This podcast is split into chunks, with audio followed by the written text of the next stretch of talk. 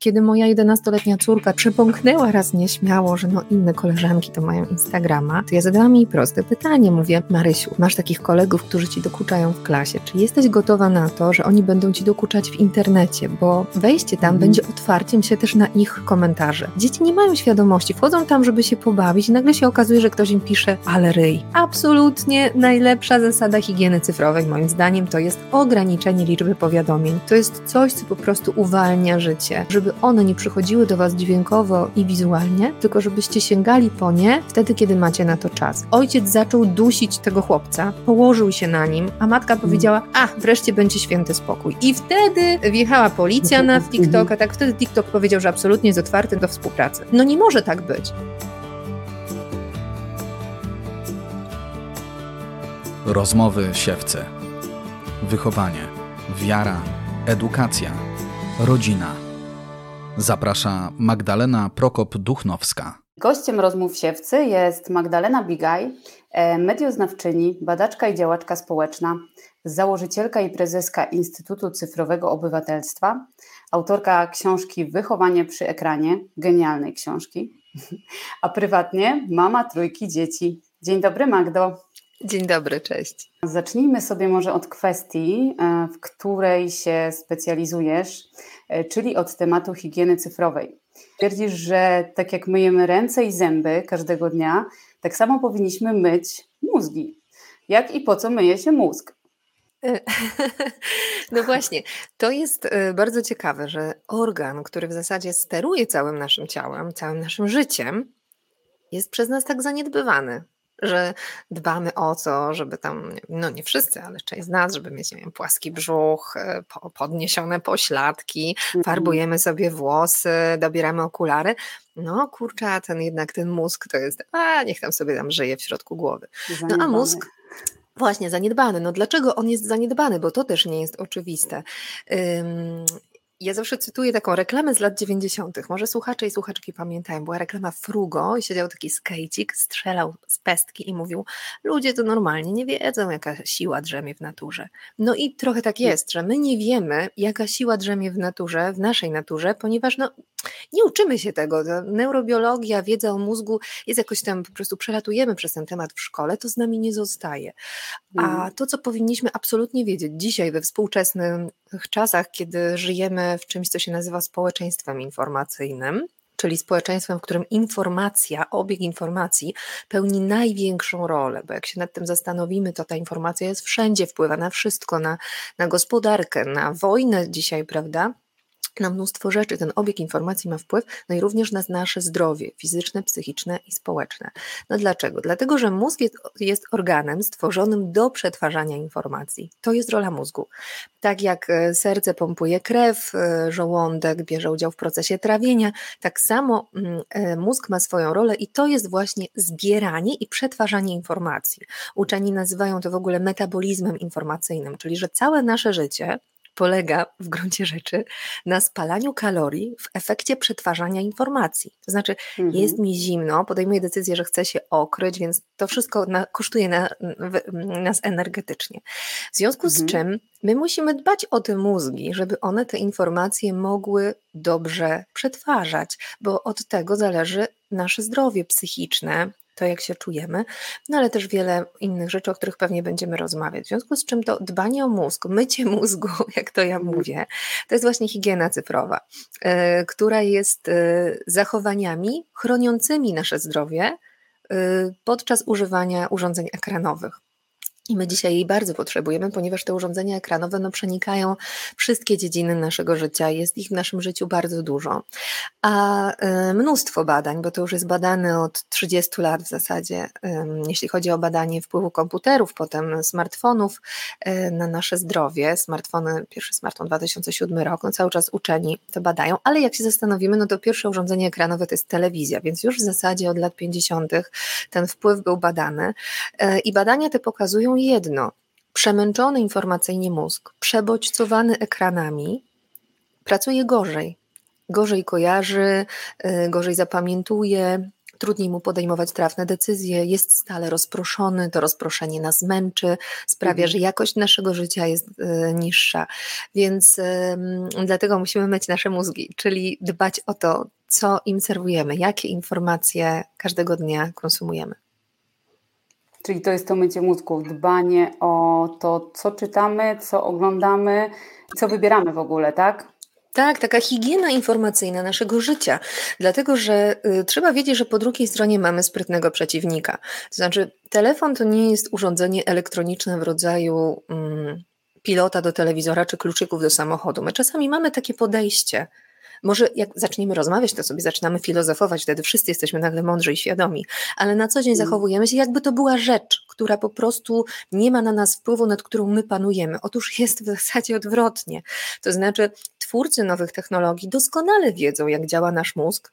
E, Sean Parker, były członek Rady Nadzorczej Facebooka, powiedział takie piękne zdanie, które ja lubię podawać jako dowód. Wykorzystaliśmy w naszej pracy w Facebooku słaby punkt ludzkiej psychiki, dajemy ci działeczkę dopaminy. No i o co chodzi z tą dopaminą? Dopamina to jest taki neuroprzekaźnik zwany hormonem motywacji, e, hormonem przyjemności czasami, który e, w naszym mózgu uruchamia się wtedy, wydziela się wtedy, kiedy Mózg zidentyfikuje w pobliżu jakąś przyjemność lub nawet czasami pomyśli o tej przyjemności. Wydziela się wtedy dopamina i jej zadaniem jest skłonienie nas, żebyśmy wykonali jakąś czynność, żeby tę przyjemność pozyskać. Czyli na przykład, ja zawsze daję taki przykład, jak jesteście na jedzeni, przechodzicie koło McDonald'sa, to myślicie sobie, ale smrodzą na pół dzielnicy, fu, ale jak jesteście głodni, to naprawdę zapach frytek na stole wigilijnym Skręca w żołądku Prawda? Bo i od razu wtedy się ślinimy i mamy taką silną ochotę na, mm. tego, na tego fast fooda. No tak jest dlatego, że jesteśmy głodni, więc dopamina chce nas skłonić do zaspokojenia tego głodu. Bez, dopamina w ogóle warunkowała przeżycie, tak? bo kiedy ludziom zaczynało robić się zimno, to czuli motywację, żeby zmienić na przykład miejsce życia, tak? szukali innej jaskini, powiedzielibyśmy sobie. Mhm. Mm, no ale dopamina ma też taką niechlubną rolę w procesie uzależnień, bo to, co jest bardzo ważne, to jest to, że nasz mózg jest zwykłym organem i on sam z siebie nie odróżnia dobra od zła. Oczywiście w mózgu jest taka część odpowiedzialna za myślenie, i teraz my możemy myśleć o dobru i złu, umieć go rozpoznawać, pracować mhm. na przykład nad sumieniem swoim, ale sam mózg nie jest sumieniem, więc reszta mózgu działa sobie jakby poza zasadami moralnymi, etycznymi, czy nawet myśleniem, co jest dobre, co złe. jeśli układ nagrody jest częścią mózgu, jak w silniku jest jakaś część, jego zadaniem jest podążanie za przyjemnością, to on za nią chce podążać bez względu na to, czy przyjemność jest dobra, czy zła. Dlatego narkoman doprowadza się do śmierci, chociaż przecież rozumie, że doprowadza prowadzi się do śmierci, ale już nie jest w stanie siłą woli, samokontrolą powstrzymać tego układu nagrody. On już jest zdominowany przez dopaminę, i sięga po kolejną przyjemność. Tak jest ze wszystkimi uzależnieniami, z uzależnieniami od pornografii, która w wersji online szalenie przywiązuje, szalenie uzależnia szybko, bo mhm. to jest nie tylko bodziec seksualny, ale też dodatkowo ten aspekt właśnie ekranu. No i tak jest właśnie z ekranami. Badania pokazały, że używanie urządzeń ekranowych jest odbierane jako przyjemność. Um, taka ogólna, ponieważ mózg już wie, że tam różne fajne rzeczy się znajdują. Na dodatek to, co mamy w ekranach, projektowane jest, tak jak powiedział Sean Parker, na podstawie wiedzy o tym, co cieszy nasz mózg, czyli na przykład absolutna guma do rzucia dla mózgu, chiński szajs, jak to ja nazywam, czyli TikTok. Mhm. Idealnie zaprogramowany pod po prostu mm, nasz układ nagrody, tak? Znaczy, nasz mhm. układ nagrody kocha to. Kocha to, że ma krótki filmik, w którym na początku coś go zainteresuje i po kilku sekundach, kilkunastu dostaje odpowiedź, ponieważ bardzo atawistyczną potrzebą człowieka jest dowiadywanie się. Bo jak wiesz, to przeżyjesz. Jak nie wiesz, no to mhm. będzie, możesz być w niebezpieczeństwie. W związku z czym mózg uwielbia się dowiadywać. Dlatego lubimy czasami serwisy informacyjne, właśnie mhm. krótkie filmiki, które szybko dadzą nam odpowiedź. No i taki Tym bardziej jak coś jest na wyciągnięcie palca, tak, nie? Tak, Tylko rachciach i już możesz to mieć. Tak, to się nazywa w ogóle natychmiastową gratyfikacją, coś, co nasz mózg uwielbia, od razu nagroda. A teraz mhm. zobacz, był taki słynny eksperyment z piankami marshmallows, on to chyba z lat 60. On potem był powtarzany przez inne ośrodki badawcze. Jest trochę dzisiaj taką naukową legendą, ale rzecz w tym, że polegał na tym, że, mm, część, że wszystkie dzieci dostały cukierka, znaczy piankę marshmallow i zostało mhm. im powiedziane, że jeśli nie zjedzą tego przez jakiś czas, to potem dostaną drugą. I okazało się, że te dzieci, które miały tę umiejętność odroczonej gratyfikacji, czyli czekania na nagrodę, Y, obserwowane przez kolejne lata swojego życia aż do dorosłości, okazywało się, że te dzieci miały, mm, obserwowano u nich, nie lubię słowa sukces, ale y, powiedzmy o inaczej, udawało im się osiągać swoje cele, zdobywały lepsze wykształcenie, lepszą pracę, lepiej się uczyły, ponieważ miały tę umiejętność odroczonej gratyfikacji. Te dzieci, które szybko, kompulsywnie zjadały to, co dostały, radziły sobie gorzej. Mm, A to nie była kwestia temperamentu? Bo to też są takie temperamentowe tak, tak, sprawy, no nie? No bez wątpienia, bo y, umiejętność odroczonej, odraczania gratyfikacji jest związana z naszym temperamentem i musimy mhm. nad nią pracować. Dzieci naturalnie mają skłonność do tego, żeby szybko podążać za przyjemnością, y, no bo też ich mózg nie jest jeszcze w pełni wykształcony, więc te mechanizmy mhm. samokontroli, mm, no to są rzeczy, o których możemy wymagać od osoby dorosłej, no ale dzieci, młodzież, one jeszcze tam tego płata czołowego nie mają wykształconego, który za to odpowiada, więc gorzej sobie z tym radzą. Natomiast w każdym razie my możemy dzieci, się tego uczyć, nie? Tak, my dzieci musimy tego uczyć. Wszelkie tabelki, zbieranie punktów, że jeśli coś chcą, no to muszą tam ileś rzeczy zrobić. E, to jest też zresztą, mhm. słuchajcie, bardzo ekonomiczne. Jak nasz syn zapragnął teleskopu, to powiedziałam, wspaniale, zbieraj sobie przez cały rok, będą urodziny, jakieś rozmaite dni zbieraj od babci dziadka. No i rzeczywiście dozbierał sobie po roku na, na ten teleskop. Było to znacznie dla niego lepsze niż dostanie tego od nas, bo jesteśmy kochającymi rodzicami, teraz wyskoczymy z kasy i kupimy mu prezent. Polecam. to jest niesamowite, wa niesamowicie ważne, szczególnie w tych czasach, bo dzieci teraz tak. naprawdę dostają od ręki mhm. praktycznie. Nie tylko, że dostają od ręki, ale wiesz co, że internet uczy nas, że to jest już klikasz tak. i masz mhm. gratyfikację. Dla mózgu, który jest takim prostym zwierzakiem, to jest prosty komunikat. W internecie jest szybko przyjemność. Klikam i już coś się wydarzyło. Kto z nas się teraz nie wkurza, jak mu się strona ładuje 10 sekund? A przypominam, że Dokładnie. jak zakładaliśmy sobie maile tam na początku tego wieku, to zanim się załadował mail, to można było sobie herbatę zrobić i dopiero tam wpadały te nieodebrane wiadomości. Dzisiaj już nawet my dorośli jesteśmy mm, sfrustrowani tym, że jak mówi młodzież, y, życie zamula, nie?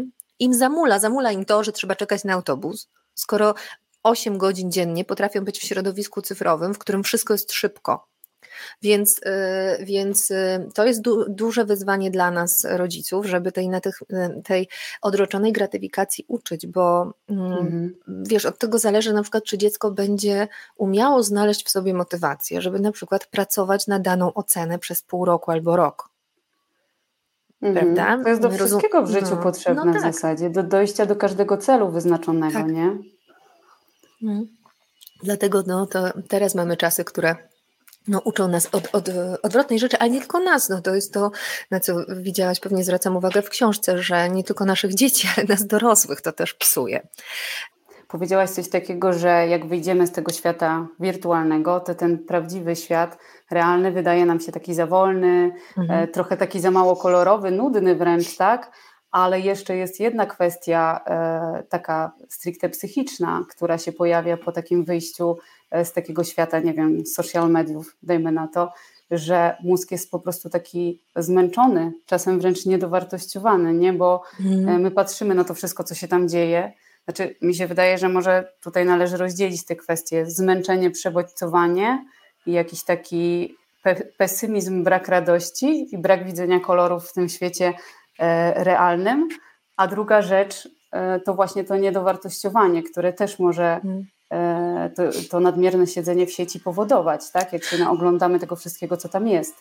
Tak, i to nie tylko u, dzieci, ale też u nas. Y, to zawsze myślę, że mamy to tak, odczuwają, jak widzą to pudrowe, wspaniałe macierzyństwo y, w pokoiku pełnym cotton ballsów, a my chodzimy tam zalanym mlekiem do pasa i po prostu jemy śniadanie na kolację, wszędzie jest bałagan, e, sterta prania do poskładania i tak dalej. No, mhm.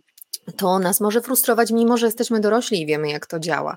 Y, więc jak najbardziej oglądanie tego idealnego świata, nierealnych wzorców ciała, urody, bardzo negatywnie wpływa na dzieci i młodzież. Dlatego ja tak bardzo przestrzegam przed tym zakładaniem dzieciom kont w mediach społecznościowych przed 13 rokiem życia. Ja myślę, że nawet mhm. 13-latka nie jest jeszcze gotowa na zderzenie się z byciem ciągle ocenianym, ale no tym bardziej młodsze dzieci. I to jest y, y, wręcz mm, taki nielogiczne, że wiele kobiet pokrzykuje, że no, nasze córki to już będą żyły w innym świecie, wyswobodzimy się już zupełnie i tak dalej, po czym mhm. zakładają ośmiolatce Instagrama, y, czyli wrzucają ją w środowisko, w którym ona będzie stale oceniana, bo dzieci nie mają tej świadomości. I kiedy moja 11-letnia córka tam e, przepąknęła raz nieśmiało, że no inne koleżanki to mają Instagrama, to ja zadałam jej proste pytanie. Mówię, Marysiu, masz takich kolegów, którzy ci dokuczają w klasie. Czy jesteś gotowa na to, że oni będą ci dokuczać w internecie? Bo wejście tam mm. będzie otwarciem się też na ich komentarze, tak? I, w, mm. I, wtedy zobaczą to wszyscy. I ja cię przed tym nie ochronię już, tak? Mm. Bo, bo to będzie się działo stale. I ona mówi, ojej, no rzeczywiście, mówi, nie myślałam o tym, że tak tam może być. Dzieci nie mają świadomości, wchodzą tam, żeby się pobawić i nagle się okazuje, że ktoś im pisze, ale ryj, no i ta dziewczynka, mm. co ma sobie myśleć, nie?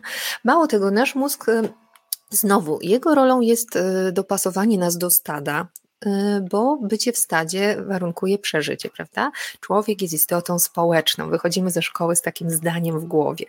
I teraz w związku z tym mózg cały czas obserwuje stado i stara się uczyć tego, co jest akceptowalne. Mhm. Ale tak stara się uczyć jak maszyna, jakbym powiedziała, tak jak mechanizm sztucznej inteligencji. To znaczy, nie uczy się na zasadzie, co jest akceptowalne, ale jednocześnie wzniosłe i wartościowe, tylko co mhm. jest, co ludzie lubią, co najczęściej widzę jako mózg, co y, ma najwięcej lajków na przykład w internecie. No więc jeśli widzi, nie wiem, figurę Kim Kardashian dominującą, teraz popularną, albo jakiś tam model urody wśród nastolatek, to siłą rzeczy, patrząc w lustro, mózg widzi odnotowuje, że to jest co innego. Mhm. I my możemy się wtedy na wszystkie strony e, po prostu składać jako rodzice, e, ale dziecko widzi, że jego uroda to nie jest to, co widziało w internecie. Więc naszym ogromnym zadaniem jest to, żeby wspierać dzisiaj dzieci w większym stopniu to dotyczy oczywiście dziewczynek, bo chłopcy e, takich e, uszczerbków na poczuciu własnej wartości bardziej w grach doświadczają mhm. i, o, i to rzadziej jest, e, rzadziej dotyczy ich wyglądu. No bo też w takiej kulturze żyjemy, że bardziej kom, komentuje się wygląd dziewcząt, tak? E, więc mhm. E, bardzo ważne jest, żeby budować poczucie własnej wartości dziecka na czymś, co zależy od niego. Uroda nie zależy od nas, dostajemy jakąś pulę genów i nie wyskoczymy poza nią. E, więc trzeba budować poczucie własnej wartości na tym, co dziecko potrafi, na tym na przykład, że jest empatyczny i rozumie innych, podkreślać to, że to jest jego dar, tak? Albo wręcz podsunąć mu coś, co będzie te, to poczucie własnej wartości budowało. Na przykład, nie wiem, wolontariat w schronisku dla zwierząt, to, że dziecko poczuje się potrzebne, poczuje sprawczość, że jego działania mają jakiś sens. No, wszelkiego rodzaju zainteresowania, pasje, w których dziecko może się spełniać, i to sprawia, że to je odrywa od tego y, oceniania siebie przez pryzmat wyglądu. No ja zawsze mówię, że też, że dziwię się, że harcerstwo nie przeżywa jakiegoś renesansu obecnie, bo y, w zasadzie jest to bardzo dobra taka alternatywa dla świata cyfrowego, bo uczy mnóstwa mm, rzeczy związanych z wytrwałością, e, ale też właśnie daje takie poczucie wspólnoty, poczucie własnej wartości budowane poza światem online. I teraz to nie jest też źle, że nasze dzieci tam są i sobie ten świat online obserwują, no ale zdecydowanie może to wpływać na obniżanie nastroju, na niższe poczucie własnej wartości. I było takie badanie realizowane bodajże chyba w 2021 roku, o ile nie pomyliłam, bo ta pandemia to trochę nam skleiła te lata, a trauma pandemii każe nam wypierać w ogóle te, ten czas z głowy. Ale gdzieś na początku pandemii ukazały się wyniki badań e, Piękno bez filtra, realizowane mm, zarówno w Stanach Zjednoczonych, jak i w różnych innych krajach, w Polsce też. I z nich wynikało, że dziewczynki zmieniają e, swój wygląd na zdjęciach już w wieku 10 lat. 10 lat. Dziewczynki poprawiają sobie oczy, nosek, głównie poprawiają twarz, majstrują tutaj przy twarzy, żeby ta twarz była bardziej atrakcyjna. Mhm. Więc no to nam o czymś mówi, bo Ja to nawet nie pamiętam, mm, żebym się przejmowała zdjęciami w wieku 10 lat, to jest jakaś tam czwarta klasa, prawda? E, a dzisiaj to jest pokolenie, które no właśnie stale patrzy, jak wygląda. I to A do zapominamy nich... przy tym, mhm. że to, co widzimy w internecie, to jest ta scena, nie kulisy, nie? I my tak. nie widzimy tych kulisów, nie widzimy, jak ta osoba tak. naprawdę wygląda bez tych filtrów. No, ja że za każdym, tak, za każdym idealnym zdjęciem stoi nieidealny człowiek i my o to właśnie, sobie musimy no. powtarzać. I my, i sobie dorosłym również. Także z dziećmi warto o tym rozmawiać, czasami pokazać im jakąś galerię gwiazd, y, y, Instagram versus reality. Y, że po prostu, tak, dokładnie, że i, że, i że to nie ma z czego się śmiać, że po prostu no tak na co dzień wyglądamy. A, a w sieci wiadomo, że każdy z nas wybierze to ujęcie, które jest dla niego bardziej korzystne. E, dlatego myślę, że wiele osób, nie tylko młodych, ale też dorosłych, czuło opór, żeby na przykład po tych miesiącach lockdownu nagle pojawić się w biurze i przychodzimy, mhm. nie wiem, już tam dwa rozmiary więksi na przykład, albo okazuje się, że no jednak na co dzień to nie tak fajnie jak na tym awatarze wypozowanym. No każdego z nas to dotyczy. To jest też trudno się biczować za to, że staramy się wyglądać wyglądać dobrze, no bo to jest jakoś tam wpisane w ludzką naturę. Właśnie to jest też bardzo stadne, tak, że no chcemy w stadzie dobrze wypaść. Więc, mhm. więc, no ale tu jest pole do pracy bardzo duże dla nas, e, żeby, żeby te nasze dzieci, zwłaszcza dziewczynki w tym wspierać, że mm, o ich wartości nie świadczy uroda, tylko umiejętności, to nad czym one mogą pracować. Wróciłabym jeszcze do, mm, do kwestii tej E, dopaminy. Podobno nie nawet czytanie tych powiadomień i, i, e, i przeglądanie e, tych rzeczy w social mediach powoduje główny wyrzut dopaminy, tylko już samo oczekiwanie, to, że oczekujemy na coś, nie? I to nas ciągle dekoncentruje, tak? Bo my jesteśmy, żyjemy w takim ciągłej dekoncentracji i oczekiwaniu na to, co się wydarzy w tych ekranach, w tym smartfonie, e, na tym komputerze. Jak temu zaradzić, nie? Co tutaj zrobić? Piszesz w książce o tym, żeby schować ten telefon z zasięgu wzroku, chociażby przy pracy. Ja mhm. nawet tego spróbowałam, bo e, zauważyłam, jak bardzo, jak ciężko jest, kiedy robię coś przy komputerze, dajmy na to, piszę tekst, jak ciężko jest po rozproszeniu powiadomieniem i odczytaniu tego powiadomienia powrócić na te tory właściwe i powrócić do tego, co robiłam. To zajmuje naprawdę dużo czasu, a jeśli my się cały czas tak odrywamy, to co to w ogóle powoduje i jak bardzo to może wydłużyć czas tej pracy? Co tutaj mm -hmm. można zrobić, żeby, żeby sobie pomóc tak naprawdę i mhm. usprawnić to działanie mózgu i swoją pracę i, i czynności, które wy, wykonujemy na co dzień? To, co jest ważne, to uświadomić sobie, że nasz mózg jest takim kombajnem do zbierania informacji, do młócenia rzeczywistości, żeby mm. pozbierać newsy. I um, on, nie, on sam z siebie nie będzie działał dla naszego dobra, to znaczy będzie się rozpraszał i reagował na wszystko, co do nas dotrze, dlatego że to warunkuje przetrwanie, prawda? Dzięki mm. temu na przykład no, rzadziej wchodzimy na pasy na czerwonym, bo mm. potrafimy zarejestrować e, albo, albo nie wiem, no, potrafimy uniknąć e, zagrożenia, bo reagujemy na coś, co się nagle pojawia, refleks tak zwany, tak? No to wynika z tego, że nasz mózg stale rejestruje rzeczy i koncentracja nie jest dla niego naturalną czynnością. Ona wymaga wysiłku od nas. E, żeby zignorować rzeczy, które się dzieją wokół nas, to nie jest tak, że nagle my sobie powiemy, teraz będę skupiona na pisaniu tekstu i, i mhm. mózg po prostu skupi się tylko na tekście, tylko e, jak sobie przypomnimy taki film Było sobie życie, gdzie była personifikacja różnych części ciała, krwinek i tak dalej, no to w naszym mózgu cały czas tacy żołnierze odganiają te bodźce dookoła, żebyśmy my się mhm. mogli skupić, ale pewnych bodźców nie są w stanie odgonić i to jest na przykład to są takie bodźce, które są wyjątkowo dla nas kuszące. Widok telefonu jest wyjątkowo kuszący dla dla mózgu. I rzeczywiście badania dowiodły, że w momencie, kiedy słyszymy powiadomienie lub widzimy je na ekranie telefonu, e, to ten wyrzut dopaminy, czyli motywacji, żeby sięgnąć po telefon, jest większy niż już w momencie, kiedy mamy go w ręku i tam odczytujemy tę wiadomość. Już wtedy nam opada motywacja, mm. już jest wtedy tylko ta przyjemność z tego doświadczenia. I teraz, jak sobie uświadomimy, że nie jesteśmy w stanie nie zareagować na powiadomienie, no to zobaczcie, ile powiadomień dziennie do nas przychodzi. Jak sobie policzymy nowe maile, wiadomości z paczkomatów, e, wiadomości jakieś tam z serwisów, z aplikacji newsowych, oczywiście wszystkie powiadomienia z mediów społecznościowych, że ktoś skomentował, polubił, wrzucił relacje i tak dalej. Tego potrafi być naprawdę kilkaset dziennie. Myślę, że u osób korzystających z Twittera to może przekroczyć nawet tysiąc.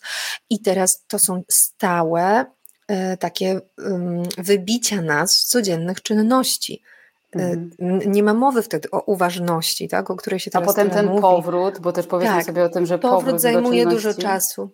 Tak. Według y, znowu były badania prowadzone wielokrotnie nad koncentracją i powrót do koncentracji na czynności, którą przerwaliśmy, zajmuje od kilku do kilkunastu minut. Czyli hmm. kiedy my mm, wyjdziemy z tej pracy głębokiej, w której byliśmy, lub nawet była to płytka praca, ale jednak byliśmy hmm. skupieni, e, to, to z powrotem, żeby się skoncentrować. Ja też e, piszę tak jak ty, więc rozumiem o czym mówisz, żeby złapać to tak hmm. zwane flow, e, ten taki rytm tekstu, to, to znowu tracę kolejne minuty. I mm, dlatego warto po prostu usuwać telefon z zasięgu wzroku, kiedy się chcemy nad czymś skupić. W kwietniu ukazały się takie badania, które pokazywały mm, poziom skupienia i, i efektywność pracy w sytuacji, kiedy telefon jest na biurku, kiedy telefon jest poza biurkiem, ale w pokoju i kiedy jest mhm. poza pokojem. No oczywiście wtedy, kiedy był poza pokojem, to skupienie było największe. I to jest coś, co ja polecam też zawsze uczniom, jeśli chcesz mieć więcej czasu na internet, to nie używaj internetu, jak się uczysz, tak? Bo wtedy ci to po prostu idzie szybciej. A tak to oni się stale po prostu rozpraszają, bo a to przyjdzie powiadomienie, a to pomyślą, że coś jednak nagrają, napiszą do kogoś. I pamiętam takie warsztaty z uczniami ze szkoły muzycznej, E, gdzie rozmawialiśmy o tym, że e, takie, taki brak higieny cyfrowej, polegający na tym, że te powiadomienia przychodzą do nas stale, że ten telefon jest obok nas w czasie pracy, może wręcz doprowadzić do tego, że my y, podejmiemy złą decyzję. To znaczy, masz pasję taką jak muzyka, ona wymaga od ciebie pracy. Musisz ćwiczyć na instrumencie tam te minimum 3 godziny dziennie. Oni mówili, że nawet 6 godzin dziennie muszą ćwiczyć. I teraz, kiedy ten telefon leży na pianinie, to Twoja uwaga ciągle odbiega do tego telefonu, bo są powiadomienia, nawet sam widok telefonu już pobudza nasz mózg. A tutaj trzeba się skoncentrować na ćwiczeniu, więc zaczyna pojawiać się pewna frustracja, bo to, ta stała dekoncentracja, problemy z koncentracją na ćwiczeniu sprawiają, że przestaje nas to cieszyć. Nie dość, że to i tak potrafi przestać cieszyć dziecko w szkole mm. muzycznej, co każdy rodzic lub człowiek po muzycznej wie, że jest taki etap kryzysu, to jeszcze w pewnym momencie możemy pomylić frustrację frustrację, która jest frustracją z przeciążenia informacyjnego, z tym, że to nie jest moja pasja, no bo skoro mnie to tak wkurza i nie sprawia mi przyjemności, tylko czekam aż to się skończy, no to może trzeba, nie, nie ma co tego kontynuować. Y, wyjechałam mm. z tej mhm. szkoły w marcu i w maju dostałam wiadomość od e, pedagogzki, e, pozdrawiam szkołę w Katowicach, e, że młodzież przyszła do niej potem i powiedzieli, że zrobili sobie ten test z telefonem poza zasięgiem wzroku i że rzeczywiście zdali sobie sprawę, ile razy oni w czasie ćwiczeń sięgali po to i jak im to wydłużyło pracę. Także polecam robić sobie takie świadome ćwiczenia. Natomiast absolutnie najlepsza zasada higieny cyfrowej, moim zdaniem, to jest ograniczenie liczby powiadomień. To jest coś, co po prostu uwalnia życie. Przynajmniej Czas. tych dźwiękowych, nie? żebyśmy tak. ich nie tak. słyszeli. Chociaż tak. wzrokowe to... też działają. Też, widzimy, absolutnie. Że przyszła wiadomość. Dźwiękowe i wzrokowe, czyli żadnych plakietek na ekranie y, telefonu i żadnych dźwięków. Poza, ja zawsze mówię, SMS-ami i telefonem, bo to są takie kanały emergency, tak jak mhm. coś się dzieje. I to wystarczy naprawdę, wystarczy powiedzieć y, współpracownikom, rodzinie i bliskim: Słuchaj, jak piszesz do mnie na Messengerze, ok, ja na to odpowiem, ale może być tak, że nie odpowiem od razu, bo akurat nie będę używał. Jeśli to jest pilne, to zadzwoń do mnie. Albo napisz mi SMS, jak to jest coś ważnego. No tak, I, bo u nas się to też bierze trochę z tego, tak. że my się boimy, że coś nas ominie. Dlatego tak, sobie no, takie FOMO. nie włączamy. tak. no. Syndrom fear of missing out, tak? Strach, że, że, że coś nas ważnego ominie. Um, ale jak szczerze spojrzymy na swoją codzienność, to naprawdę to, że nas ominie fakt, że koleżanka napisze, że była w tej knajpce, o której rozmawiałyśmy i rzeczywiście jedzenie jest awesome, e, to, mm. to nie jest tak naprawdę coś, bez czego nie możemy funkcjonować, tak? Rzeczy ważne i tak nas znajdą, rzeczy pilne nas znajdą tą, tym kanałem telefonicznym, SMS-owym. Poza tym pamiętajmy, że my na co dzień na przykład pracujemy, część z nas pracuje z komputerem, więc te maile służbowe w miarę możliwości, w miarę możliwości odbieramy. Jeśli nie mamy możliwości, to i tak tego nie zrobimy. Y, po drugie, no po co się y, w czasie pracy właśnie bodźcować dodatkowo jeszcze tym wyskakującym kanałem czatu? To jest fatalna rzecz, którą robią pracodawcy swoim pracownikom i pracownicy swoim kolegom, koleżankom, bo to idzie we wszystkie mhm. strony, że oczekują stałej dostępności, czyli że ty masz ciągle być dostępna na jakimś Slacku, Trello, właśnie Whatsappie, czy czego tam używacie, no ale przecież ty w tym czasie wykonujesz pracę na rzecz tego pracodawcy, więc powinnaś się skoncentrować, żeby zrobić ją najlepiej jak potrafisz. A my często mamy tendencję do takiego właśnie braku higieny cyfrowej, takiego robienia strumienia świadomości z własnej głowy do naszych znajomych. Y, nieważne, czy to jest teraz pora, żeby o tym pisać, żeby kogoś emocjonalnie w coś zaangażować. Ja teraz chcę i to napiszę. Mm. Więc w ograniczaniu liczby powiadomień nie chodzi o to, żeby ich nie odbierać. Słuchajcie, nie chodzi o to, żeby nie odbierać, nie wiedzieć, co się dzieje tylko żeby one nie przychodziły do Was dźwiękowo i wizualnie, tylko żebyście sięgali po nie wtedy, kiedy macie na to czas. Ja mam e, ograniczone powiadomienia od kilku lat, ale jestem codziennie aktywna na Messengerze. Myślę, że znajomi to potwierdzą. Mhm. Nikt chyba nie czeka na odpowiedź ode mnie trzy dni, e, ale robię to po prostu, jak mam chwilę, zrobiłam sobie kawę, biorę telefon do ręki. To można nawet y, wyznaczyć tak. sobie na to czas jakiś w ciągu tak, dni. Tak, Konkretnie, na, Naprawdę tego się, do, do, tego się, do tego wszystkiego da się przyzwyczaić, bo to wszystko jest kwestia zdrowych nawyków. I to jest tak jak z mówieniem w każdym bądź razie. Nie mówi się bądź, mówi się w każdym razie. Jak to sobie hmm. z pięć razy się złapiesz na tym, że powiedziałeś w każdym każdym bądź razie, to już za którymś razem przestajesz tak mówić. I yy, czy przyszłem zamiast przyszedłem, tak? I tak samo tutaj. To naprawdę jest kwestia przyzwyczajenia, bo ten człowiek myśli, jak ja mogłem funkcjonować po prostu z myślą yy, o tym. Można też ustawić na przykład taką opcję, że wszystkie powiadomienia w formie plakietek spływają do nas danego dnia o 18. O, więc ten, no. więc tak, tak, więc E, to też jest dobra, dobra opcja, bo wtedy pozwala e, pozwala sprawdzić sobie, że jeśli tam rzeczywiście przyszła jakaś paczka czy coś, no to sobie to sprawdzimy. Zresztą naprawdę powiadomienia z, e, z, poczty czy od kuriera to nie jest największy problem. Największym problemem są te powiadomienia z serwisów informacyjnych i społecznościowych. Tego jest po prostu bardzo dużo i, i zaśmieca nam to. Tak, i my to głowę. chcemy natychmiast w danej chwili sprawdzić po prostu od tak. ręki, nie? I to jest chyba najbardziej zgubne. A jeszcze wracając do tego chowania telefonu e, z zasięgu wzroku, e, wydaje mi się, że to też jest chyba kwestia e, treningu, bo ja w momencie, kiedy schowałam ten telefon do szuflady pod biurkiem, żeby go nie widzieć, to mój mózg nadal uciekał i nadal, nadal totalnie się rozpraszał i nadal jakby sam wyszukiwał mhm. tych rozpraszaczy. I to faktycznie jest takie działanie że to trzeba, nie wiem, potrenować trochę, zanim, zanim nasz mózg też się tego nauczy? E, no tak, to jest kwestia w ogóle przyzwyczajenia naszego mózgu po prostu do tego, że mamy jakieś nowe zasady teraz. Na przykład, że nie bierzemy telefonu do łóżka i nie używamy go tuż przed snem, bo to zaburza sen już nie mówię o tym, że to zaburza relacje, prawda? Ile małżeństw tak kończy dzień, że leżą obok siebie i tam każdy mhm. coś sprawdza. Wiem to nie dlatego, że sobie to wyobrażam, tylko po pierwsze, oczywiście nam czasem też się tak zdarza, bo zawsze są jakieś ważne rzeczy w ostatniej chwili, prawda, e, które, mm, które się pojawiają e, i no nie było cały dzień czasu, żeby tam zamówić jakąś usługę i tak dalej. Ale też wiem od dzieci na warsztatach, które sypią rodziców po prostu, tak, że wszystko wiem, to tak takie, takie można liczyć. Tak, takie opowieści. No, rodzice mnie biorą czasami do łóżka, ale siedzą w telefonach, a tata ogląda tam ogłoszenia z samochodami. Warto byłoby sobie powiedzieć o kolejnej, kolejnym następstwie e, nadmiernego używania ekranów, czyli ignorowaniu innych ludzi, prawda? Bo to tak. relacje bardzo na tym cierpią. Ile razy widać taki obrazek, nie wiem, w restauracji, dziecko e, z rodzicem, każdy w swoim telefonie, tata z synkiem na hulajnodze, y, synek jedzie na hulajnodze, tata zatopiony y, w telefonie, no to jest codzienny obrazek. Tak. To, to ma nawet swoją nazwę fabbing, od phone i snubbing. Snubbing, czyli lekceważenie kogoś, olewanie.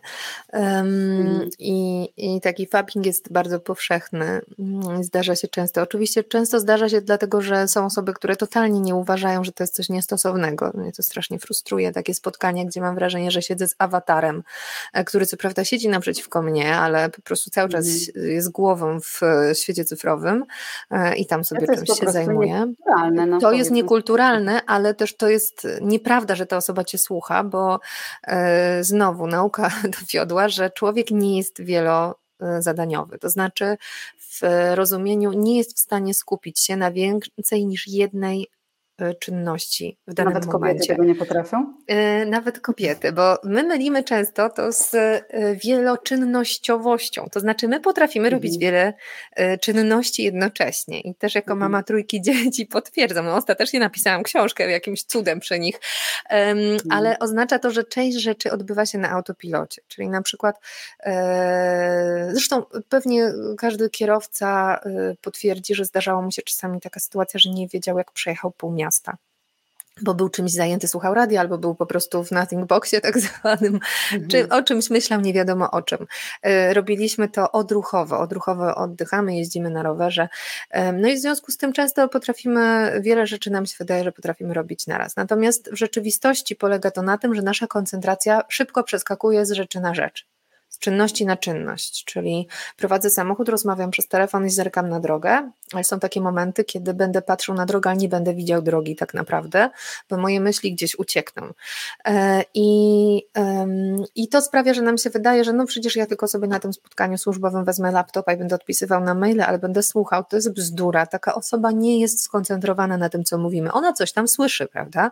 Ale mhm. ona nie będzie w stanie na przykład rzeczywiście wnieść coś wartościowego do tego spotkania, ponieważ ona y, skoncentrowana będzie co chwila na tym, co tam w tym świecie cyfrowym się dzieje. To ma też takie swoje pułapki y, w życiu codziennym, ponieważ tempo życia, które dzisiaj mamy dzięki nowym technologiom jest ogromne i ono jest nieporównywalne z tempem życia naszych rodziców. Chociaż bez wątpienia wielu z nich pracowało ciężej niż my dzisiaj, to jednak y, wystarczyło, cytując Adasia Miałczyńskiego, odbić kartę na zakładzie, żeby wyjść z pracy. I ja też jeszcze mm. pamiętam te czasy, że po prostu się wychodziło z pracy i tam zostawała skrzynka mailowa i wszystko. I teraz nie jest um, Dzisiaj, a, tak, dzisiaj mail jest w naszej kieszeni non-stop. Na dodatek, y, im więcej mamy ułatwień, dzięki czemu praca idzie szybciej, tym więcej mamy zadań. Tak jakby lista zadań jest jak taki e, szatański podajnik lakierów do paznokci w drogerii. Zawsze tak sobie o tym myślę. Jak w drogerii wyciągnę sobie szminkę albo lakier, to zaraz wpada następny. I jak ja już nie chcę tej, tej szminki jednak, to nie mogę go tam wepchnąć z powrotem, bo tam już mhm. wpadało 50 innych. I z tymi zadaniami w naszym życiu jest tak samo. Ciągle są nowe zadania. Um, I efekt cajgarnik, o którym, e, o którym od 100 lat się mówi w psychologii, czyli mm, to, że nasz mózg y, uwielbia kończyć zadania, bo tak jest zapro, zaprogramowany i kiedy są zadania nieskończone, to on się męczy, to my żyjemy w stałym takim, takim efekcie cajgarnik, dlatego że my ciągle mamy jakieś zadanie niezrobione, bo rzeczywistość dostarcza nam ciągle możliwości, z których nie potrafimy często zrezygnować, y, no bo skoro mogę, to zrobię. I zawsze tutaj cytuję y, Natalię de Barbaro, która piękną rzecz powiedziała. Wiem, że mogę i umiem, ale nie chcę i nie zrobię tego. I to jest coś, czego tak strasznie trudno się dzisiaj nauczyć. Wiem, że mogę teraz odebrać maila, bo smażę naleśnika, dwie minuty naleśnik na jednej stronie leży. Ile rzeczy można w internecie załatwić przez dwie minuty, zamówić dziecku kapcie do przedszkola, bo wyrosło z kapci, prawda? Odebrać maila, zawsze to jest jeden mail do przodu.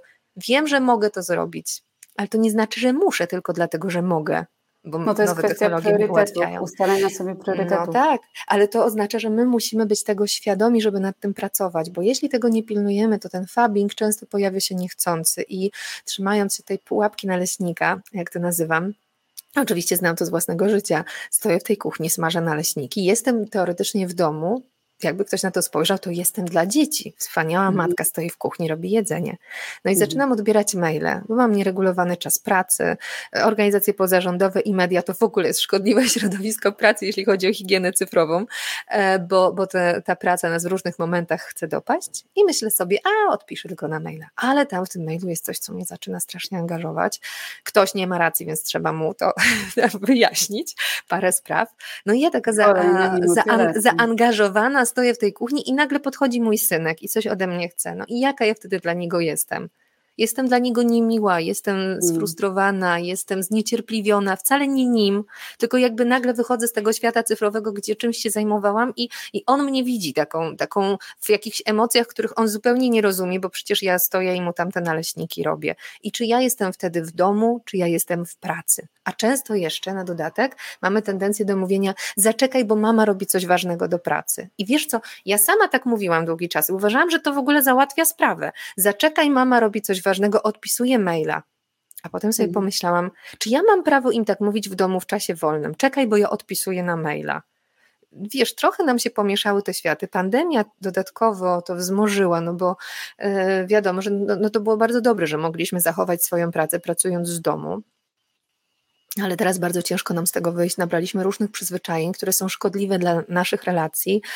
I ja myślę, że to jest, to jest nie wiem, czy się z tym pogodzić i rozpaczać nad tym, czy cały czas starać się nad tym pracować, że nasze dzieci będą nas pamiętały z tymi telefonami w rękach w różnych dziwnych sytuacjach, e, że walczyły o naszą uwagę z telefonem, bo już nie mówię, że mama siedziała na Instagramie, Facebooku czy TikToku, ale że y, wiesz, robiła zakupy przez internet, tak, załatwiała, płaciła rachunek, no i to dziecko zawsze musiało czekać. Tak, że to było w tej Tylko zawsze jest coś do zawsze. zrobienia, no i to jest zgubne. No, Ale ty też fajnie piszesz w książce, że masz nadzieję, że niedługo dojdziemy do tego, że to siedzenie z telefonem w ręku będzie obciachem, tak? Przy kimś w sensie, tak. bo będzie na poziomie e, bekania i puszczania bąków. Także to tak. by było całkiem niezłe, tak? Bo byśmy wreszcie zrozumieli, że no, to jest obciach, to jest niekulturalne i my wtedy drugiego człowieka nie słuchamy, albo przynajmniej nie poświęcamy mu 100% uwagi, tak jakbyśmy chcieli zapewne.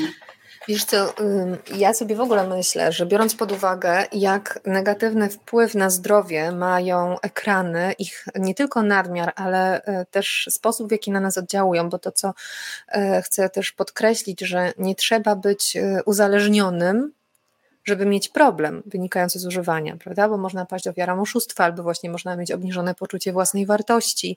E, jak się napatrzymy na tych ludzi sukcesów w internecie, to sobie możemy myśleć, że nasze życie jest mniej satysfakcjonujące.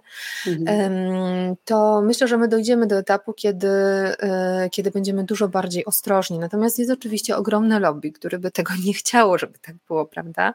Biznes nowych technologii, dla którego jesteśmy taką biomasą do ssania naszej uwagi, bo jak coś jest za darmo, to, jest, to oznacza, że płacimy naszą uwagą, bo mhm. kiedy my używamy jakiegoś serwisu czy aplikacji, to widzimy, mimowolnie widzimy reklamy, które tam są pokazywane. No, a za, danymi, jeśli mogę dodać. Tak, nie? a za to płacą reklamodawcy. Oczywiście, no serwisy e, społecznościowe, ale nie tylko społecznościowe, zbierają o nas ogromne ilości danych. Mnóstwo tych danych na nasz temat i na temat naszych dzieci jest w internecie. E, oczywiście nie do końca jest tak, że one mogą sobie z tymi danymi zrobić co chcą, no ale na przykład przykład y, taka platforma jak TikTok, y, której w Stanach Zjednoczonych kilkukrotnie udowodniono nielegalny dostęp do danych swoich użytkowników, zbiera naprawdę bardzo dużo danych na nasz temat.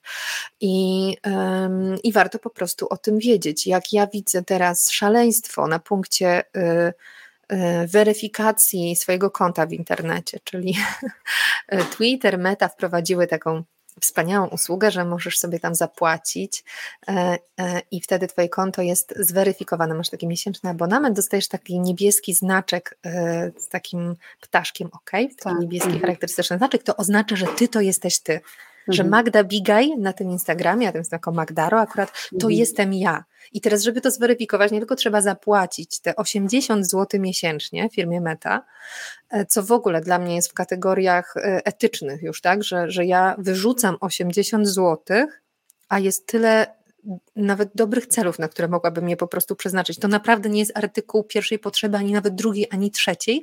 To mhm. absolutnie zaspokaja tylko naszą próżność, ale co więcej, trzeba jeszcze pokazać skan dowodu osobistego i sobie myślę, w jakich my czasach żyjemy, tak? Że my, my pozwalamy się tak zweryfikować, że, że musimy udowodnić, że to my, więc musimy wysłać swoje dane osobowe. Figa z makiem. I tak macie mnóstwo moich danych osobowych. I tak nieszczęsny przed rejestr o przedsiębiorcach, który jest dla każdego dostępny, y, sprawia, że, że mnóstwo osób prowadzących działalność gospodarczą dzisiaj w internecie są ich dane osobowe, to najczęściej są działalności rejestrowane w domach, więc możesz sobie zobaczyć, gdzie kto mieszka. Naprawdę mnóstwo informacji na nasz temat dzisiaj krąży w sieci.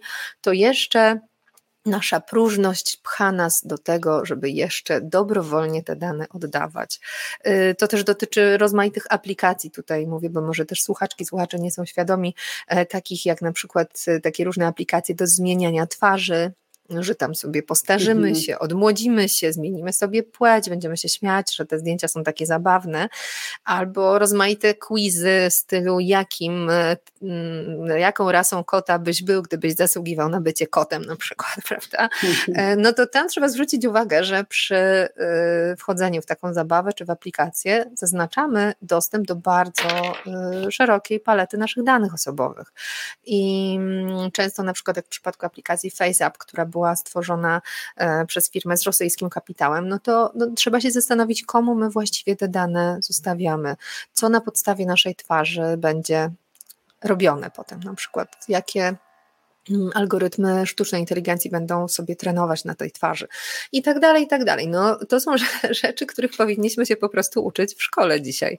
Powinno być wychowanie do życia w społeczeństwie z dopiskiem informacyjnym, tak? Bo to dzisiaj mhm. stanowi ogromne zagrożenie, ale jak mówię, mnóstwo, y, mnóstwo grup y, interesu y, chce, żebyśmy po prostu nie byli tego świadomi, bo biznes czerpie z naszej nieświadomości, bo politycy czerpią z naszej nieświadomości. Platforma TikTok, na której notorycznie pojawiają się filmy szkodliwe dla dzieci, z której mhm. mimo wszystko cały czas korzysta bardzo dużo dzieci, chociaż Platforma twierdzi, że podejmuje działania, żeby tych dzieci nie było, to wciąż te dzieci tam korzystają z tej platformy, y, kłamiąc na temat swojego, y, swojego wieku urodzenia, e, roku urodzenia, no, y, na takiej platformie na przykład nasi politycy z wszystkich partii, także ja tutaj nie uderzam w nikogo konkretnego, z wszystkich mhm. partii mają swoje konta, partie polityczne i prowadzą tam kampanię społeczną.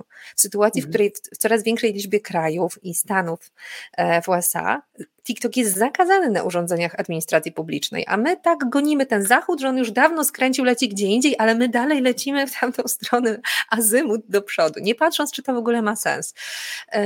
Nie dorośliśmy jeszcze jako społeczeństwo do bycia świadomymi konsumentami. Ciągle jako dorośli ludzie zachowujemy się jak dzieci, którym rzucono zabawkę i jeszcze się nią nie mhm. nacieszyliśmy, bo pamiętamy ten internet z kabla, który trzeszczał, jak tam się modem włączył, ten internet w kafejkach internetowych i tak nas to zachwyca, że teraz można, e, cytując tytuł jednego z filmów, wszystko wszędzie naraz, że nie potrafimy po prostu sobie z tego zrezygnować. No.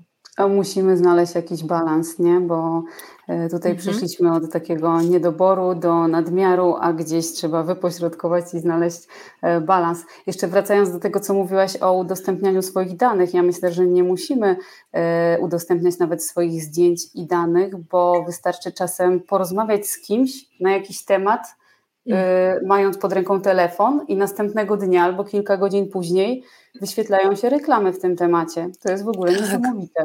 No tak, są aplikacje. Poza nami, tak? tak. Są aplikacje, w których y, nieświadomie składamy taką zgodę. No nieświadomie, bo nie czytamy zwykle regulaminów, mm. które mm, mogą taki nasłuch robić i to zazwyczaj jest wykorzystywane w świecie reklamy po to, żeby nam po prostu potem y, zaserwować jakąś reklamę. Ja sobie żartuję, że można wziąć telefon męża i tam blisko niego powiedzieć diamenty, diamenty, diamenty.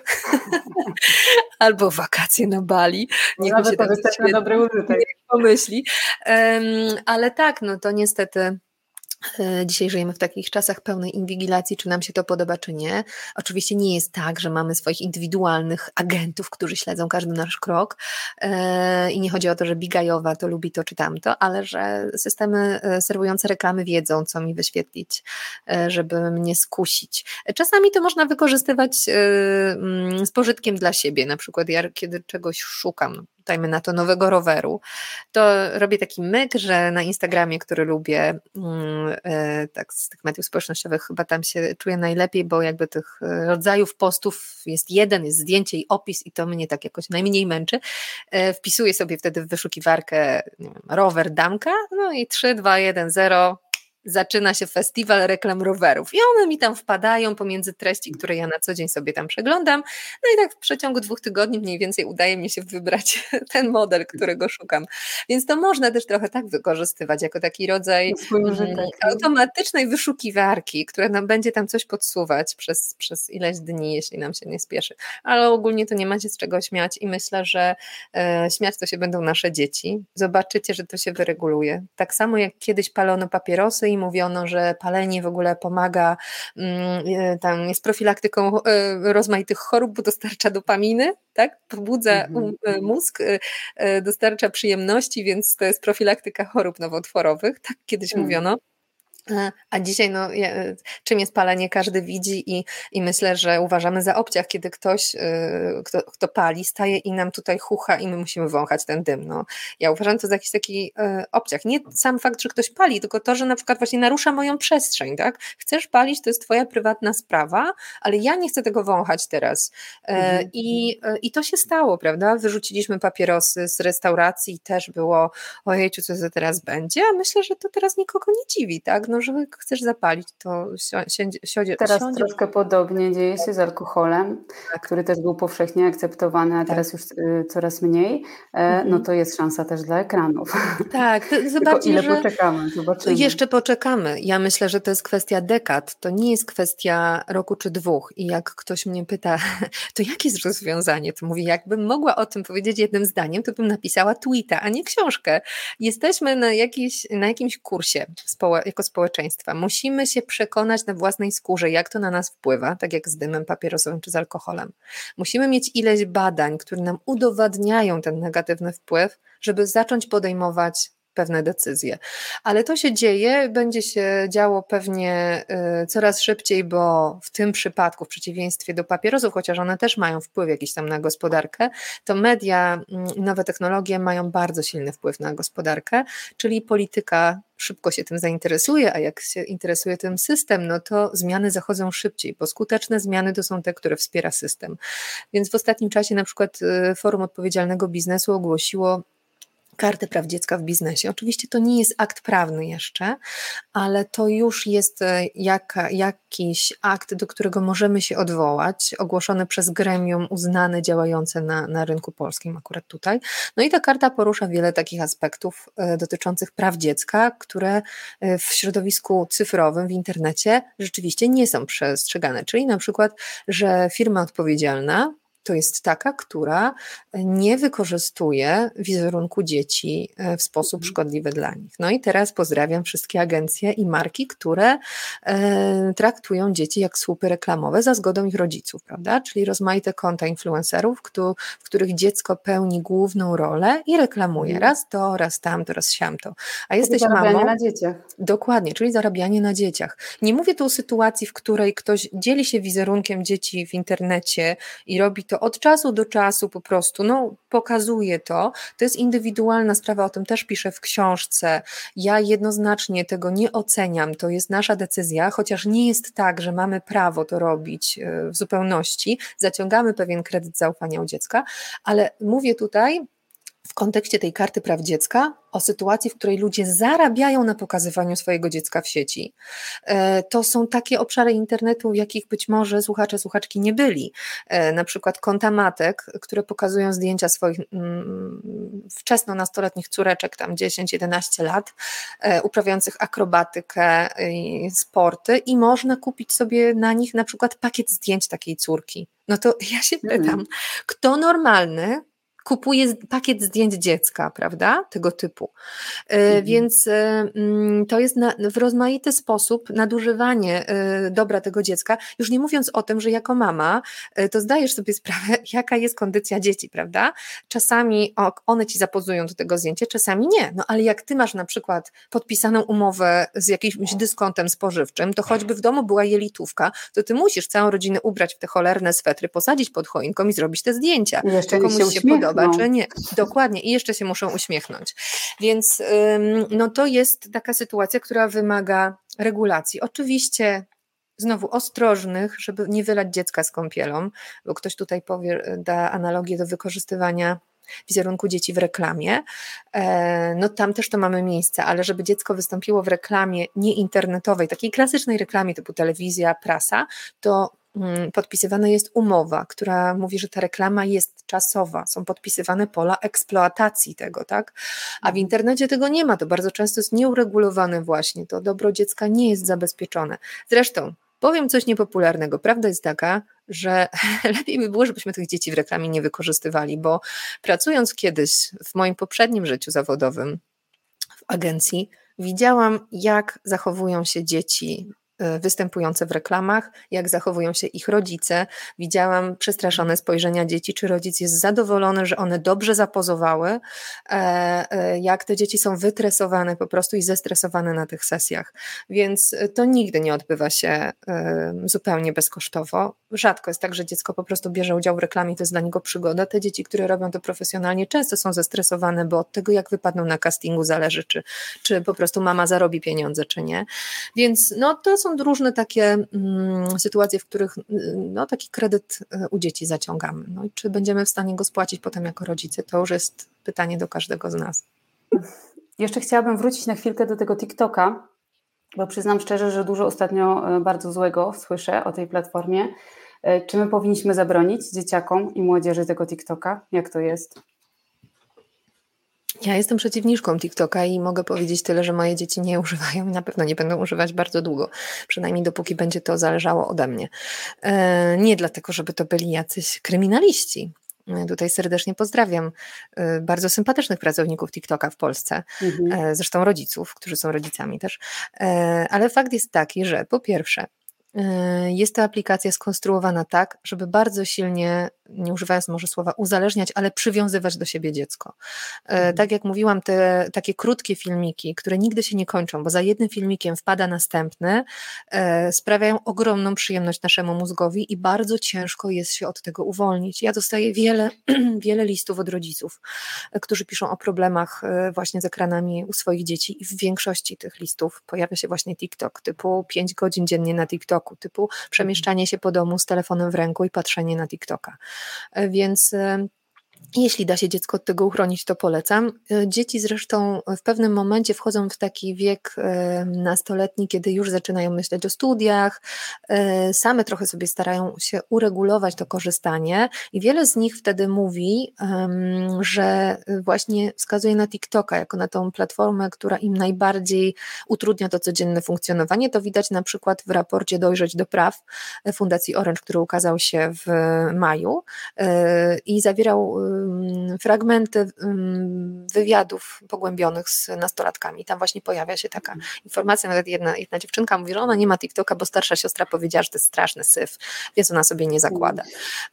Więc jedna rzecz to jest to, że, że ten model serwowania treści jest bardzo uzależniający i ja naprawdę wiem, że tam e, swoje konta ma wiele wartościowych osób, edukatorów, edukatorek, że tam jest wiele o zdrowiu psychicznym, ale naprawdę w kilkanaście sekund nie da się tego zrobić, nie da się naprawić dziecku głowy w kilkanaście sekund. Ok, super, że dziecko tam może się spotkać z komunikatem, że warto iść po pomoc, jak się źle czujesz, ale za chwilę obejrzy po tych trzech filmikach mądrych edukatorów, obejrzy 133 filmiki z naprawdę strasznym syfem, tak? Z rzeczami, które absolutnie nie wniosą nic do jego życia, bo są za krótkie, żeby coś mogły wnieść, są tylko taką gumą do rzucia dla mózgu, który po prostu tak sobie przyżuwa kolejne informacje. Albo są Dzieciom... treściami, nie? Bo takie też się tam zdarzają. Albo są. No i to jest drugi wątek. To, że na TikToku jest naprawdę cały czas masa treści, y, które zagrażają dzieciom i nie mogę teraz powiedzieć, że to jest wina TikToka, ponieważ TikTok y, wykaże się wtedy dobrą wolą i działaniami na tę rzecz.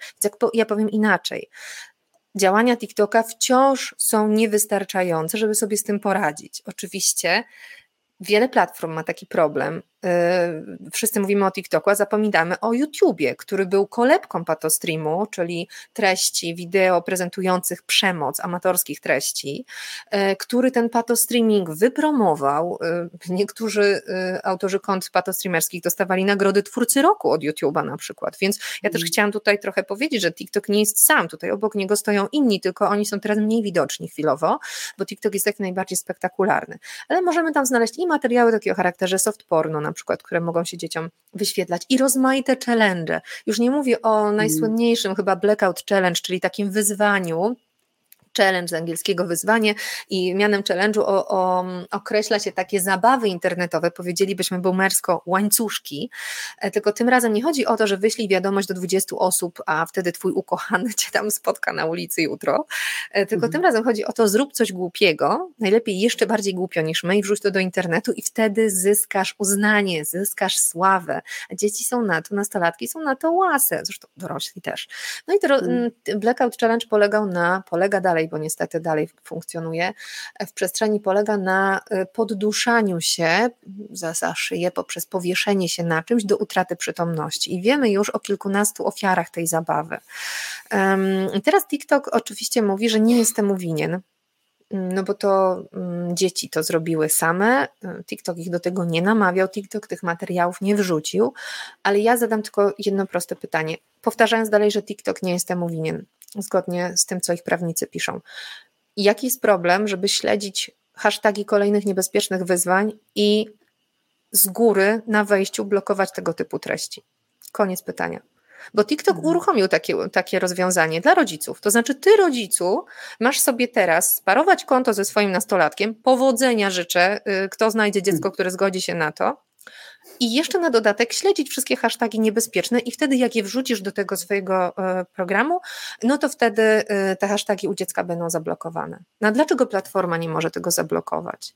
TikTok mi wtedy odpowiada, bo mi odpowiedział, e, że no to jest ograniczenie naszych praw. Serio? A zbieranie naszych danych osobowych to nie jest ograniczenie naszych -hmm. praw, tak? A decydowanie o tym, co będziemy widzieć, często arbitralnie, bo to też TikTok w końcu przyznał do tego, że ma takie narzędzia, dzięki którym może zdecydować, co teraz akurat widzimy. Czyli to w ogóle jest ogromne, olbrzymie narzędzie inżynierii społecznej, że nagle zaczynamy widzieć pewne treści. To nie jest ograniczenie naszych praw, naprawdę bardzo chętnie ograniczę prawa nasze, jeżeli chodzi o patotreści. I to dochodzi potem do takich kuriozalnych sytuacji, jak e, przykład rodziny z Dąbrowy Górniczej, e, która w ubiegłym roku na TikToku miała takie swoje konto patologiczne absolutnie, mieli kamerkę zamontowaną u siebie w takim kuchniopokoju. E, I tam odbywały się libacje, libacje w obecności dziecka. I to słuchajcie, łamało serce, nie? Po prostu pijący dorośli, mm. przeklinający, totalna patologia. I ten biedny chłopiec, już nie pamiętam, 8 czy 10-letni, e, który próbował się uczyć w, w, tych, w tej sytuacji. I ja znam ludzi, ja nie używam TikToka, ale znam ludzi, nauczycielki, które zgłaszały to do TikToka, robiły zgłoszenia, że to konto powinno zostać zablokowane. Czy to znaczy, że przestałyby się odbywać e, patologiczne e, sytuacje w obecności tego chłopca? Nie ale jego rodzice nie czuliby się gwiazdami na internecie, co nie wzmagałoby w nich chęci robienia jeszcze większych, e, bardziej spektakularnych e, głupot, e, które można tam pokazać, to by też nie modelowało zachowań innych, to znaczy nie uczyło innych, okej, okay, to zamontuj kamerkę u siebie i pokazuj, jak nie wiem, robicie coś strasznie głupiego, na przykład, nie wiem, straszycie swoje dziecko, doprowadzacie do płaczu albo pijecie i wymiotujecie na wizji. Takie rzeczy się zdarzają w patostreamingu. Mhm. Na co czekał TikTok? Żeby to usunąć. Ano na to, że w końcu doszło do tego, że w którymś, nazwijmy to odcinku, ojciec zaczął dusić to, tego chłopca, położył się na nim, a matka mm. powiedziała, a wreszcie będzie święty spokój. I wtedy wjechała policja na, na TikToka, mhm. tak wtedy TikTok powiedział, że absolutnie jest otwarty na, na, na, do współpracy. No nie może tak być. I kiedy ja zadałam pytanie przedstawicielowi TikToka, dlaczego tego nie usunęli wcześniej, tylko musiało dojść do tego, żeby dziecko zostało użyte jako uatrakcyjnienie streamingu, to mm, przedstawiciel mi powiedział, no bo ustawa o alkoholu nie zabrania picia alkoholu w obecności dziecka.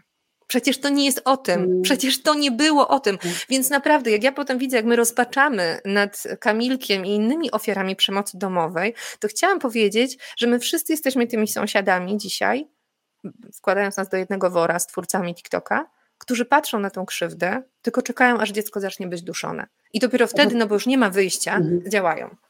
Tu chyba warto dodać właśnie, że, że powinniśmy reagować kiedy widzimy patotreści y, przez zgłaszanie tego, tak. prawda? Tak. Chociaż to, tak jak mówisz, no nie zawsze przyniesie skutek, ale to, co możemy zrobić, zareagować od razu, bo nie każdy Tak, no nie, nie, być, nie być obojętnymi, tak? Bo krzywda y, w internecie jest krzywdą, nie ma świata wirtualnego. Wirtualny to jest w opozycji do realny.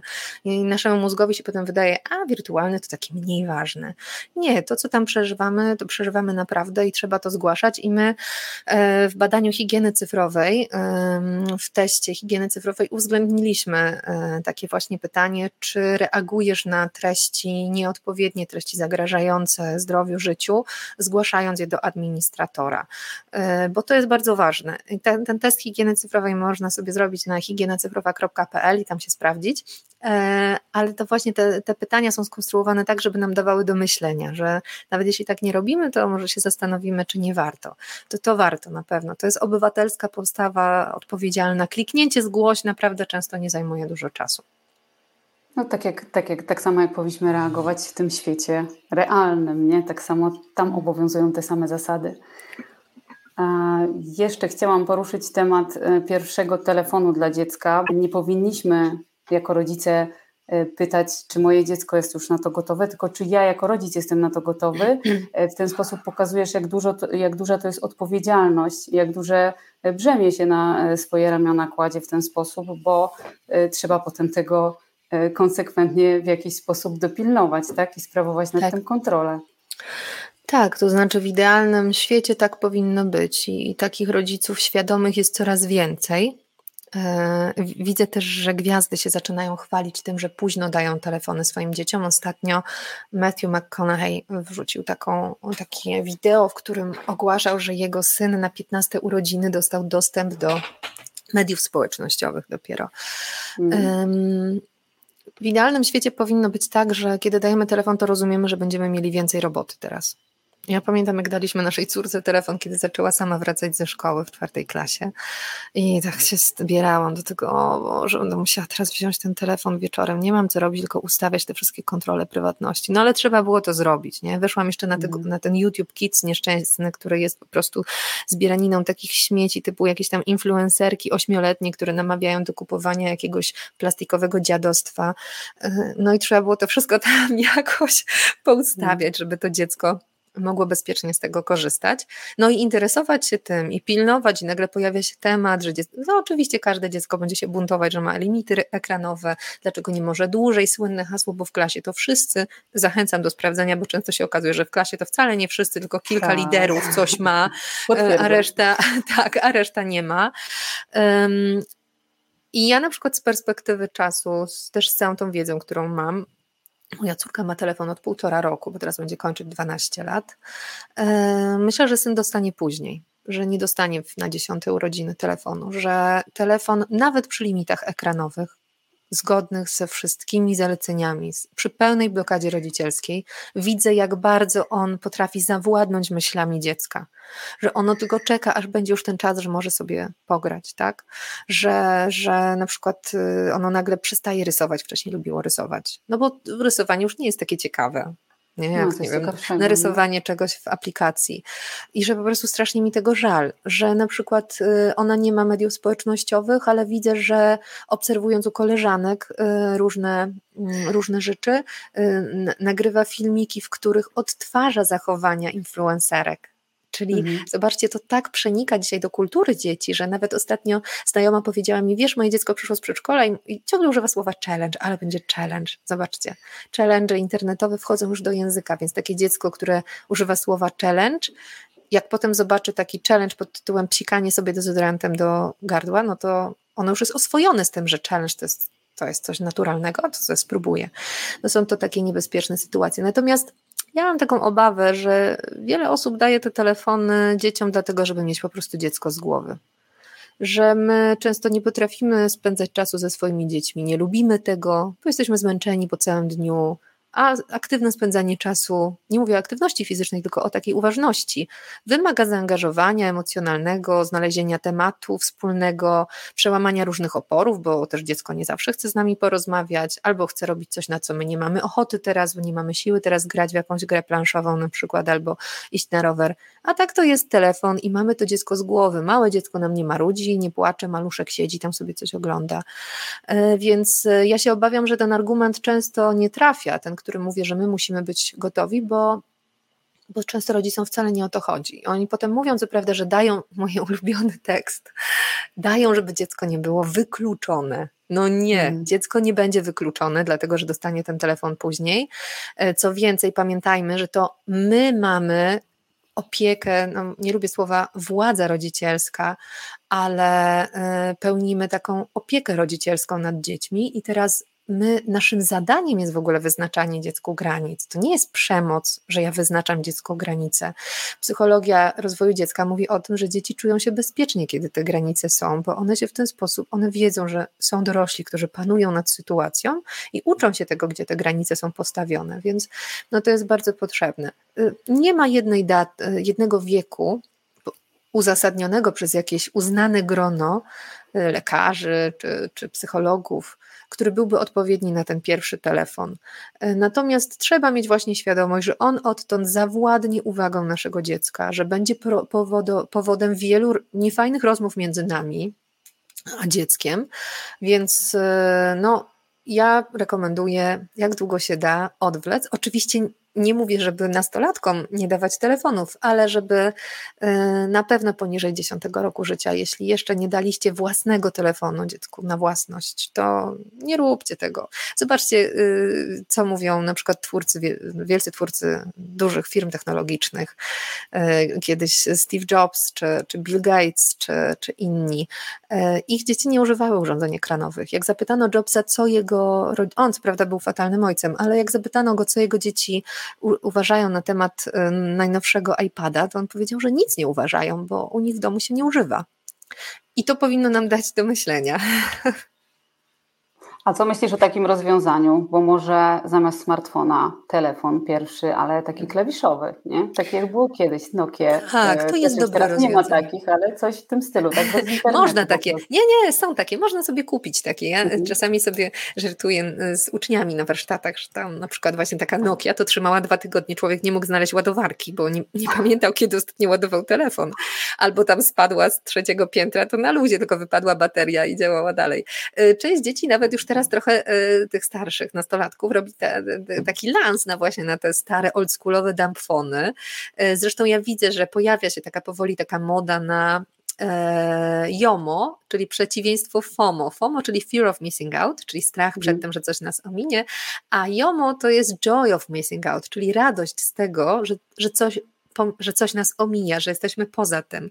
Więc kto wie, może już wkrótce to będzie y, popularniejszy trend, ale Nowy tak, trend. Y, telefony klawiszowe jak najbardziej, no bo na przykład no w sytuacji, w której dziecko zaczyna samo funkcjonować w mieście, my chcemy mieć z nim kontakt, to pewnie będzie rozwiązanie, po które ja sięgnę w przypadku syna, no to jest to dobre rozwiązanie, bo bo rzeczywiście ten telefon no, nie ma możliwości zainstalowania aplikacji i, i mamy większą kontrolę wtedy nad tym czasem ekranowym, który jest spędzany w domu przy komputerze, y, gdzie na przykład my jesteśmy w pobliżu.